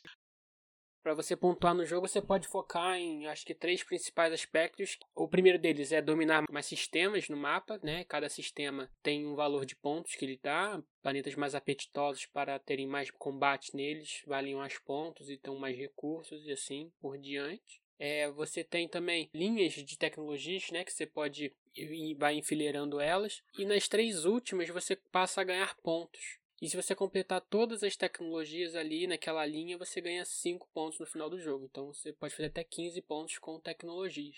E também tem o próprio combate, porque ele incentiva que você faça um combate. É isso aí. Primeira ideia geral é tipo assim: participou do combate e não fugiu até o final, você vai comprar um token pelo menos. Destruiu naves, você vai comprar mais tokens. Uma coisa que é interessante é você sempre vai ganhar um só por combate. Então a diferença é que você vai mitigar a tua sorte e você poder comprar mais limitado por 5. Isso. E tem também um contraponto, esses tokens de combate que valem ponto, você bota ele numa determinada região do seu tabuleiro. Mas nesse local também pode entrar um token de diplomacia que você troca com outro inimigo para vocês poderem ter um trade de algum tipo de recurso. E isso impossibilita que você coloque esse escudinho de combate ali. Então, cuidado com quem você faz um trade porque você eventualmente vai precisar de um recurso a mais ali durante o jogo, mas vai limitar que você ganhe pontos por combate também. É. Bom, além dos sistemas e dos disquinhos que você pontua e das tecnologias, você pontua também por essa negociação que você faz com alguém no final do jogo, tá? E existe uma construção no jogo que são os monolitos, que eles dão pontos de vitória extra para quem controlar o sistema onde tiver o monolito. Então, quando você constrói um monolito, você está lá num sistema, você constrói, o monolito é neutro, ele é da pessoa que controla o sistema. Se futuramente você perder aquele sistema, o jogador novo que passou a controlar ele é que vai ganhar os pontos do monolito no final do jogo. Além dessa pontuaçãozinha aí que a gente tem do monolito, existe também uma pontuação negativa de traidor no final do jogo. Se você fez um acordo com outro jogador, né, uma diplomacia, e você atacar esse jogador com quem você tem uma, tinha uma diplomacia, você se torna o traidor. Você vai marcar aí dois pontos negativos no final do jogo por ter traído o seu oponente, seu adversário. É, e não é uma traição como no TI que você verbalmente fala: não, não, não vou te atacar, não, hein, pode ir lá. E vai lá e arrebenta ele por trás, ou no Game of Thrones, né? Aqui seria mais essa troca de token. Se você atacou alguém que você tem um token, você traiu essa pessoa. Não acho que nesse jogo ele não permite que você fale, negocie verbalmente, né? Não, faça isso que eu faço aquilo. Acho que a ideia do jogo não é essa, é apenas não uma é. simples troca é. de token. Ah, toma esse meu token, agora você vai passar a produzir um recurso a mais. E é isso. Isso que seria essa diplomacia nesse jogo. Tem uma última coisinha que pontua, mas que é besteira, que é quando. Besteira não, né? É ponto, se for o caso. Mas que é quando você faz a exploração, você acha um marcador de exploração. Você pode é, ou usar ele, ou não usar, não querer o bônus que ele te daria e marcar dois pontos de vitória no final do jogo. Uma das coisas interessantes é que isso foi uma das coisas que mudou do Eclipse, vamos chamar de Eclipse 1 para Eclipse 2. Né? No Eclipse original, para você pegar esses tokens de exploração, como o Mário falou, esses tokens eles vêm nos, em alguns tiles de exploração. Então, normalmente os tiles de exploração mais fortes tudo mais, eles vão vir aqueles tokens, eles podem estar guardados ou não por NPCs, que são os Ancients, que eles chamam no jogo, né? os antigos. Qual que é o detalhe? O, a, os disquinhos de influência que a gente coloca nos locais para clamar como nossos, eles são os mesmos discos que a gente usa para fazer ações. Então, isso é uma dinâmica muito importante, muito interessante no jogo. Que a gente, para fazer, é, quanto mais ações a gente faz, como eu falei, a gente vai tirando discos do nosso track, então a gente tem que pagar muito por esses discos no final do jogo, no final da rodada. E além disso, se você tiver muitos locais com esses discos de influência, você também vai estar tá tendo que pagar muita coisa no final porque você tem muitos discos fora do seu track. Na nova edição, é, até joguei com essa regra, regra quando fui jogar agora, você não precisa é, colocar o teu disco de influência para pegar a, a descoberta, que é esse tilezinho. Você pode fazer isso simplesmente explorando, colocando um novo hexágono. Se não tiver nenhum ancião, nenhum NPC, você pode pegar esse token de exploração. E se por acaso tiver NPC, se você acabou de matar ele em combate, você pode pegar o token de exploração, mesmo não colocando disco. Então, isso é uma mudança importante da primeira edição do Eclipse para essa atual.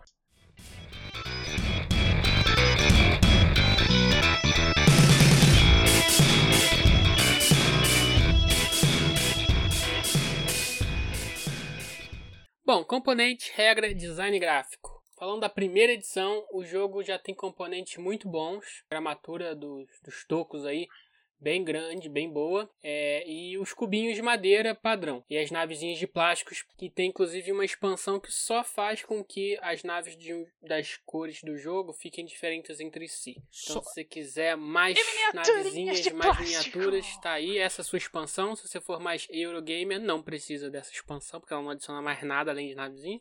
Cada raça tem uma navezinha em formato É, diferente. claro que tem. Tudo muito bom, padrão, assim, nada extraordinário da versão original. Só era feio pra cacete, né? Achava bonito, achava elegante. Cara, eu acho a arte dele muito feia, cara. Eu, eu não digo nem é, a- as naves, não. A arte do Eclipse, pra mim, é uma arte feia. E até a edição nova, a arte continuou feia. Ele só. Eu, eu não sei se é, se, é o, se é o pincel, ah, o estilo de arte e tal, que é um estilo meio retrô, tipo StarCraft da Sim, vida, assim, sim. mais antigo. É um futuro distópico, assim, meio. Até a arte da distópica, né? Bom, Eclipse Second Dawn for the Galaxy, que é essa nova edição aí que saiu em 2021, ele basicamente aeroportizou o jogo. Aeroportizar. Ele fez cubinhos mais translúcidos, fez é, um insertzinho para você guardar os seus, seus, seus componentes, que você já bota na caixa, você tira da caixa e pronto, tá pronto, você não precisa nem abrir. É, parece que as peças se encaixam na tampa desse, desse insert individual de cada jogador. E isso faz com que você consiga economizar espaço e rapidez na hora de começar o jogo. E tem umas navezinhas mais bonitas, é, umas cores um pouco mais chamativas.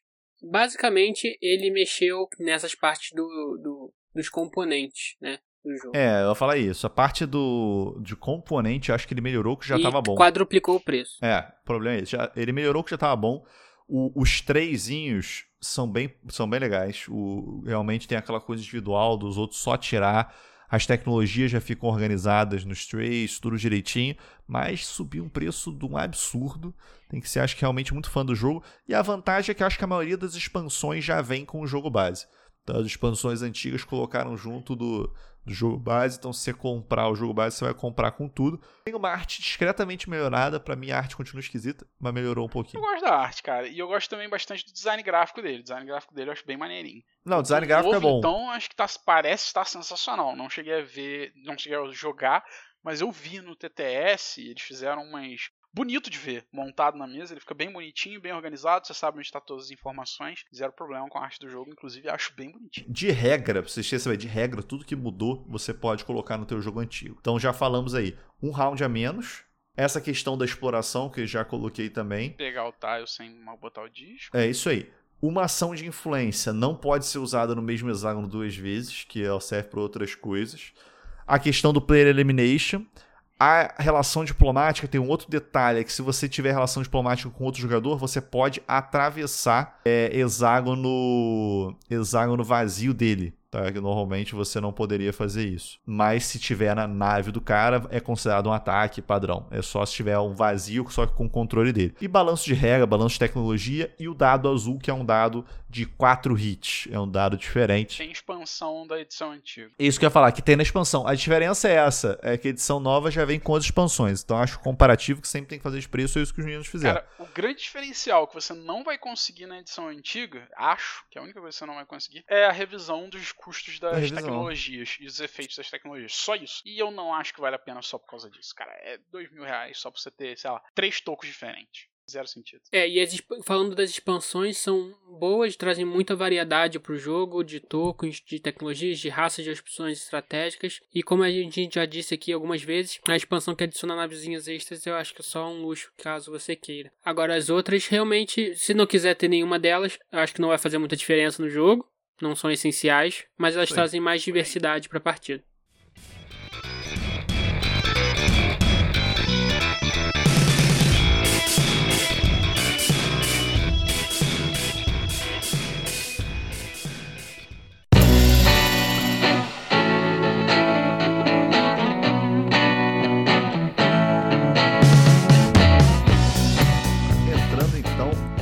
Considerações finais.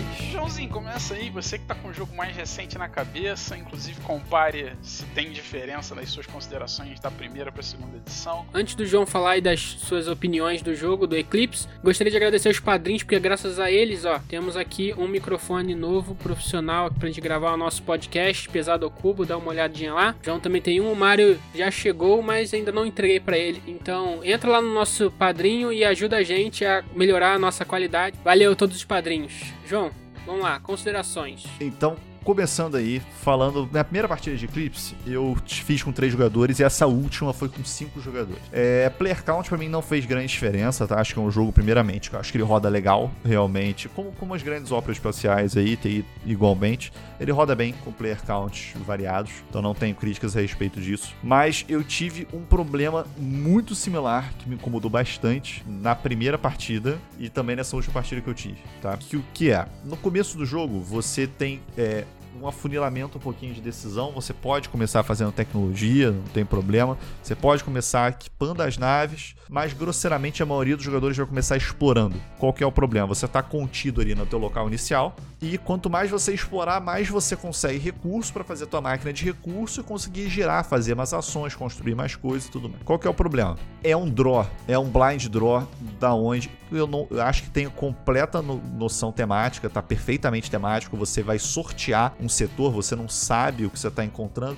Poderia ter alguma outra é, justificativa temática para fazer diferente, mas existe justificativa temática. E qual que é o problema? Nos dois jogos que eu joguei, aconteceu que eu estava explorando o setor mais fácil, teoricamente, e vieram as duas vezes as duas primeiras explorações que eu fiz no jogo, inimigos. Então, lembra que eu falei que os tiles eles podem vir vazios, vazios entendam, sem NPC, que você vai poder explorar aqueles planetas para ganhar recurso. Você pode ter o tile que vem com um NPC ou o tile que vem dois NPCs. O que vem dois NPCs, ele só tem na região mais difícil do jogo. Então, você vai estar assumindo risco se você for na região mais difícil. Mas o tile que tem um NPC, ele pode acontecer em qualquer região do jogo. Tudo bem, ele é um tile melhor, ele tem mais planeta, ele dá mais recursos, sim só que qual que é o problema? Ele me força para um caminho do jogo que não necessariamente eu queria fazer. Então vou dar um exemplo importante. A primeira vez que eu joguei, era, eu desconhecia a respeito do jogo, então eu fiquei extremamente travado do que eu ia fazer naquele momento. Dessa vez eu tinha um pouco mais de experiência. É, tava jogando em 5, não ganhei o jogo, mas fiquei em segundo, então não joguei mal. É, mas eu tive que, a partir da segunda rodada, mover o meu personagem, que eu ia fazer uma linha tecnológica, era mais a parte do, do poder assimétrico dele, para fazer um personagem mais bélico ou mais de, de voltado para construção de nave, porque senão eu não ia conseguir sair dali, eu não ia conseguir conquistar planeta, ou ia perder muitas rodadas fazendo isso. Ele tem essa questão de quando você explora, você pode abrir mão daquele tile. Você fala, ah, não quero esse tile aqui, vou descartar aquele tile. Porque ele tem zero compensação a respeito disso. Você simplesmente perde a sua ação, e uma ação no jogo é bastante coisa. Mario, que é o cara que faz as contas das, das ações, aí vai poder fazer melhor quantas ações a gente tem em Eclipse. E eu particularmente acho, estava até conversando com, com o Guilherme Toledo, um dos nossos apoiadores aí, outro jogo, e a gente estava conversando a respeito do Eclipse. E existe uma regra que é uma regra de torneio de Eclipse, que ele tem um mulligan e que ele é baseado em pontos de vitória, que eu achei super interessante. O que, que é? Você compra um tile, se você tiver. É, se você tiver insatisfeito com aquele tile, você pode fazer um mulligan daquele tile infinitas vezes, só que progressivamente, toda vez que você faz o mulligan, ele fica mais caro.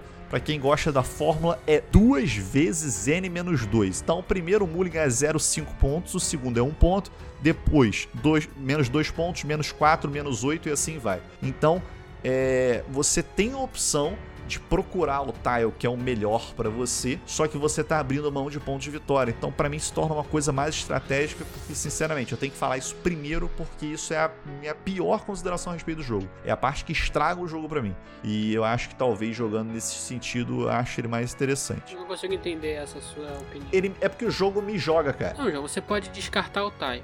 Você pode colocar ele diretamente onde o seu inimigo tá vindo na sua direção para ele não conseguir ir. Você pode botar o Tyon para trás do seu setor original, porque no final do jogo você vai querer atacar ele para ganhar ponto. Então você pode guardar esse tile para que ninguém pegue ele. Não, mas Sirius, aí você tá esquecendo de um detalhe. Você tá escolhendo, esquecendo que você tem que dizer para onde você tá explorando antes de ver o tile. Para onde você tá Não, explorando? não tem problema. Você pode começar expo- e pra, se o João tem esse medo, você joga o tile para trás, você descarta o tile. É, é, é, eu, eu concordo. Aí, aí que tá, mas essa é a minha reclamação. não é que eu acho que não tem, não tem jeito. O problema é que assim, eu vou escolher para onde eu vou botar o taio e Cara, se eu, eu abri. Do, aconteceram as duas partidas. Eu abri os dois tais, fiz minhas duas ações de exploração iniciais do jogo. Eu não consegui aumentar meu encame em nada nessas duas ações. Em nada. Então, assim, eu sou obrigado a usar o meu recurso inicial para fazer uma nave conseguir atacar. Ou eu abri mão, outra opção, eu abri mão das minhas duas primeiras ações, eu não coloco o tile para eu puxar um outro tile gastando mais ações e mesmo assim eu vou estar tá perdendo mais dinheiro que os outros. A conta eu vou estar tá pior. Você não tá perdendo, o que você tá pensando é o seguinte, você tá perdendo dinheiro porque você tá fazendo ação e você não tá ganhando nada em retorno. É, se você pensar, o cálculo do jogo é basicamente o seguinte, se você a, a, explorar um local e esse local for bom para você e você já colocar o disco e já fizer a produção daquele local, basicamente você vai estar tá ganhando aí um ciência, um de dinheiro, e esse local vai estar tá te custando entre um e dois de dinheiro, um e meio de dinheiro, mais ou menos na média. O cara que tá ganhando um de ciência e um de dinheiro, mas ele tá pagando um e meio de dinheiro em troco disso. Você, por não ter conquistado o local, você não tá ganhando nada, mas você também não tá pagando nada por esse disco extra. Não, a, a parada é que assim, eu vou ter que explorar um outro e botar um outro em outro momento, entendeu? Você tá perdendo o fator de que a conta não é tão crítica assim quanto você tá pensando. Não, Sim, não vai ter que explorar, mas não é tão crítico você não ter conseguido um na primeira jogada. Você não perde tanto assim, não é um efeito snowball tão grande. Inclusive, eu joguei partida, já joguei partidas de, de, de Eclipse, onde na primeira rodada teve gente que fez duas ações. Tá? E não é gente inexperiente, não. Tô falando de Vitor Caminha, cara que joga bem pra cacete. O cara fez duas ações. O custo dele da primeira rodada foi dois. Todo mundo na mesa fez a primeira rodada, o custo foi 5, 6. Explorou pra cacete, fez um monte de coisa. Ele não, ele fez duas explorações, uma delas ele jogou fora, a outra ele botou e, e colocou o cara. Ele ganhou o jogo. Então, assim, não é um, não é um absurdo. Não, não é que eu acho que não seja passível. Que eu tô te falando assim, por exemplo, eu abri essa questão. Eu abri os dois, eu não consegui nada de recurso, cara, eu não tenho opção de, por exemplo, fazer minhas duas ações e forfetar esses dois tiles, ou deixar aqueles dois tiles ali. Na outra rodada, eu vou ter que abrir mais um, em algum momento eu vou ter que colocar um disco para aquilo começar a me gerar encame. Se você não tiver jeito de gerar encame no jogo, você não faz a progressão do jogo. No early game você até consegue trabalhar, só que você atrasa em relação à progressão dos outros. O que eu acho que é assim, que é muito é, deliberado a sorte de alguém abrir de um jeito ou abrir do outro jeito. É isso que me incomoda. Não é que eu acho que não dá para contornar, acho que é contornável, senão o design seria quebrado. Mas eu acho que a, a distância pro cara que começa de um local muito bem explorável para um cara que não consegue um local explorável, no começo do jogo é ruim. Ele vai precisar jogar muito melhor, muito melhor não, vai precisar jogar melhor que o outro para conseguir correr atrás. Ah, você tem seis locais de exploração no início do jogo ao seu redor, na verdade quatro, né? Perdão, por causa dos wormholes. Mas com quatro wormholes. Cara, você dá azar nos quatro wormholes, acho muito difícil você ser o pior nos não, quatro. Não, não é o azar dos quatro. Invariavelmente não é... você, vai, você vai pegar um lugar bom, você vai pegar um lugar ruim. Não é o azar dos quatro, é tipo assim, o, a, a minha concepção é, duas explorações é ok, de número de ações que você precisa no começo do jogo, que você tem que explorar. E se você quiser aquele recurso, você vai ter que colocar um outro disco para aclamar aquele local. Então, você gastar, acho que até quatro discos na tua primeira rodada é ok com a maioria das raças. Você gastar muito mais que isso, você tá gastando muita coisa no, na primeira rodada. Então, você vai ficar, tipo, muito lento a tua progressão nas próximas. O problema é isso, se você pegar os teus dois primeiros, você não conseguir explorar, você tem que abrir um terceiro que pode ter a chance de você conseguir o outro. Para mim, isso faz muita diferença dos jogadores. Então, não, me estendendo no ponto, isso me incomoda absurdo. Me incomoda absurdo. Enfim, é, e não incomoda só a mim. Então eu tô falando assim, lógico, isso é a minha opinião. Mas, novamente, você até citou o exemplo do Vitor. Vitor foi o que eu primeiro joguei. Isso ele pontuou na partida. Bolzada é outro cara. A primeira partida eu joguei eu, Vitor e Bolzada. Vocês sabem a sova que eu tomei. Que eu tomei, a minha primeira partida. E assim, os dois colocaram, pô, cara, realmente, tipo, você ter essa abertura no jogo te tira do jogo. Que eu acho que tira o jogo nessa situação.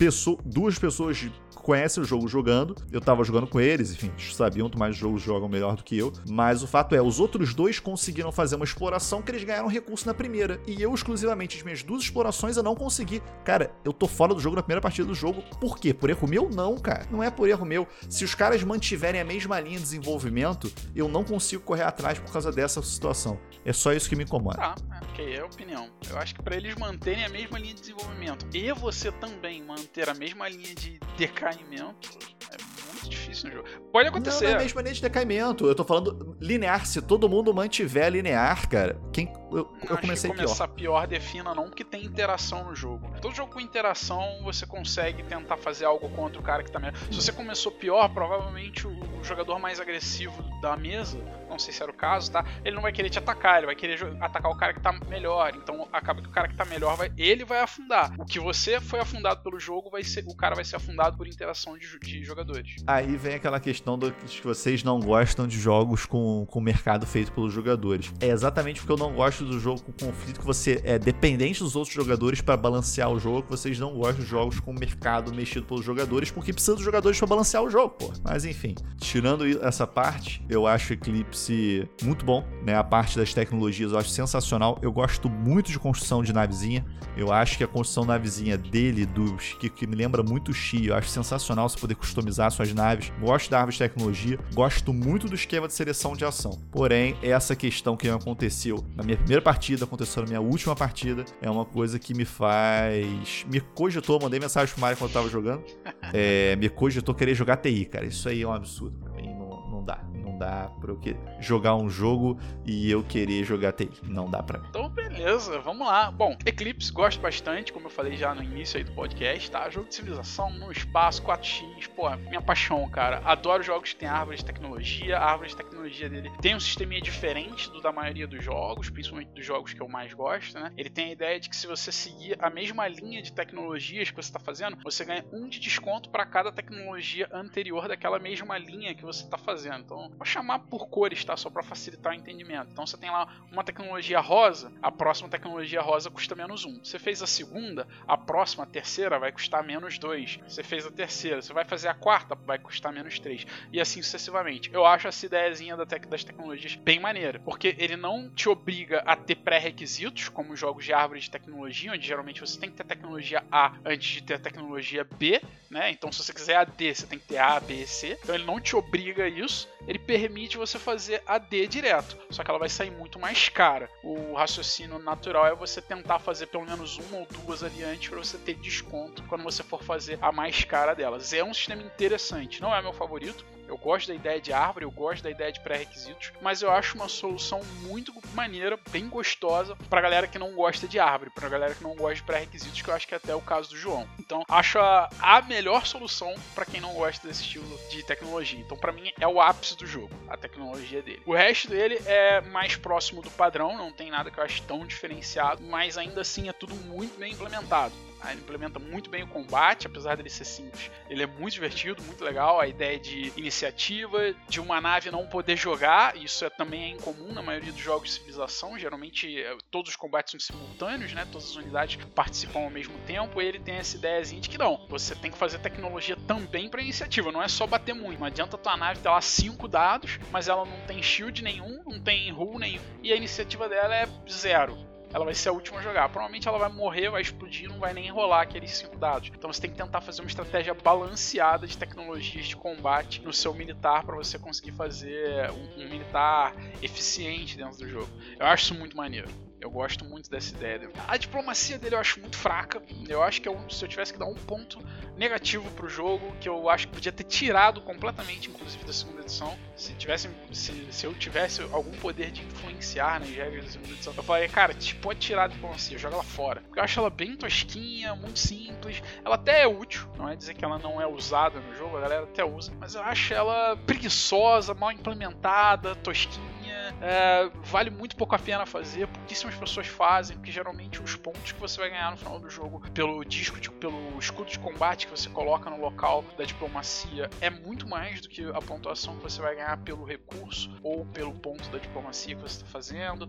A diplomacia meio que te limita, você não pode nem atacar o cara, porque senão você perde dois pontos de vitória. Então acaba que você não quer fazer, não é porque você não quer fazer uma diplomacia agora, é porque você não quer atacar o cara depois. Ela é uma diplomacia limitada, né? Uma vez que você tenha feito um acordo com o cara, você não pode quebrar aquele acordo, senão você perde dois pontos, que é muito caro no jogo. Então não gosto de diplomacia. Nunca faço diplomacia no jogo, tá? Vejo a galera. E mesmo nas partidas que eu jogo, vejo a galera fazer muito pouco. Acho que ela ocorre muito pouco. Poderia ter sido tirada. É o único ponto negativo do jogo. De resto, acho o jogo muito legal. Combate, exploração, produção de recursos, a questão de você manutenção dele, de você os discos que você usa para ação são os mesmos discos que você usa para manter ter os planetas, né, os sistemas que você tem, e você paga um valor no final baseado nesses discos que você tem. Esse custo de manutenção também é diferenciado. Poucos jogos de civilização têm essa ideia de manutenção. Também acho ela muito maneirinha. Jogo muito bom, excelente, cara. Não está no meu top 10 por muito pouco, tá? Mas com certeza está aí no 20, pelo menos. É um dos jogos que eu não recuso jogar de jeito nenhum. Esse jogo me chamou muita atenção quando eu vi que ele era um jogo 4x para o público euro. Ele tem elementos Ameritrash, claro, mas ele foi feito, para mim ele foi feito como um jogo de 4x para esse público euro que não quer não quer brincar um pouco mais de casinha do que ir lá e atacar o inimigo, você tem como fazer isso. Eu já ganhei uma partida sem atacar ninguém, só controlando onde as pessoas vão passar no mapa para chegar perto de mim, ou então pegando lugares mais estratégicos, focando em tecnologia, que ninguém pode me tirar minhas tecnologias. Então você tem como fazer isso, ganhar pontos sem dominar planetas no mapa. Mas como todo 4x, você também tem esse aspecto da batalha. Pode não ser com o jogador, pode ser contra um NPC, mas pode ser também contra o jogador em alguma situação. Então eu acho que ele conseguiu casar bem os dois públicos. É um jogo que eu valorizo muito. Eu acho ele um 4x muito, muito bom e é diferente por causa desse aspecto. O aspecto que o Mario falou de você conseguir esconder as tecnologias, como você progride naquela árvore, ou como você é, você pega um disco, um disco para executar uma certa ação, mas você vai pegar o mesmo disco para controlar um, um lugar. E no final você vai estar tá pagando pelos dois ações que você fez e os discos não estão mais ali que estão no mapa. Então isso também é bem diferente e me chamou a atenção pro jogo, né? Então eu acho ele um baita jogo de civilização 4x pro público que não gosta daquele aspecto de combate e de ataque direto contra os inimigos. E é um jogo simples, com regras muito simples também. Não, o manual é bem direto, bem exemplificado, você não tem problemas em explicar regra.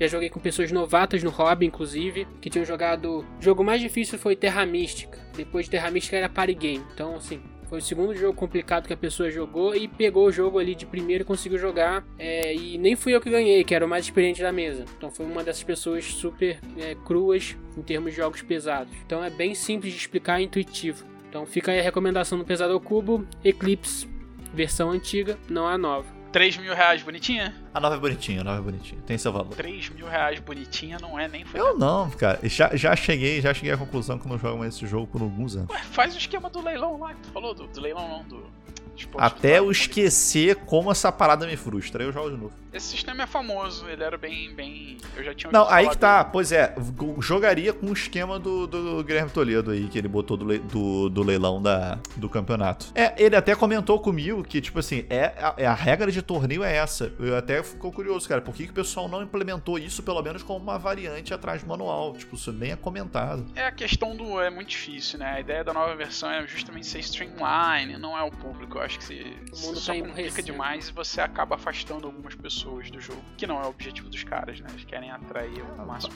Variante, variante, só deixa escrito em algum lugar. É. Eu acho que é, é sempre. Tá aí, cara. Eu, uma coisa que eu parei pra pensar, eu acho que a gente tá numa era que tem poucas variantes, né? A maioria dos jogos estão saindo é, sem, sem aquelas. Opção para quem quer jogar mais difícil, faz isso aqui. Opção para quem quer jogar mais fácil, mais simples, faz isso aqui. Opção para é, quem é porque gosta. É porque eu coloquei, cara.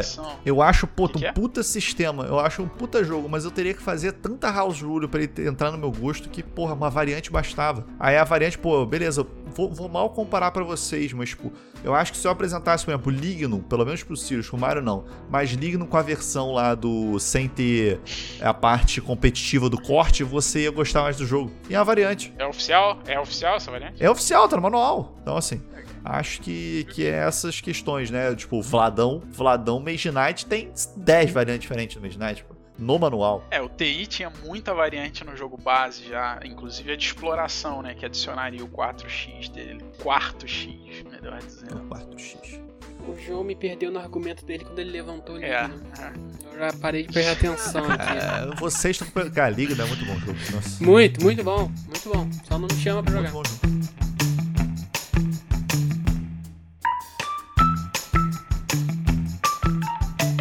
Isso aí. Como sempre, o Pesado Oculto fica por aqui. Não esquece de seguir a gente nas nossas redes sociais, acompanhar a gente aí nos Instagram, no Spotify, a gente tá na Ludopédia também. Faça comentários, brinque com a gente, mande e-mails pra gente se você tiver nosso e-mail. Entra no grupo de Discord, pode mandar mensagem direta pra gente que a gente vai tentar responder sempre. Entra lá no nosso padrinho, com a ajuda que a gente tem recebido aí. A gente já tá com bastante padrinho, a gente já tá com uma ajuda bem legal. Como o Sirius mostrou aí, como o Sirius falou no meio da gravação, a gente já conseguiu microfones novos, microfones de qualidade. A gente vai conseguir trazer uma qualidade maior pra vocês. E quanto mais padrinhos apoiar, apoiarem a gente, mais qualidade a gente vai conseguir trazer não só na gravação, mas na edição também. Isso aí, pessoal. Obrigado a todos aí que apoiam a gente. E fiquem ligados pro próximo episódio de Pesado ao Cubo. Até a próxima. Um abraço, pessoal. Pesado do Cubo fica por aqui. Até a próxima.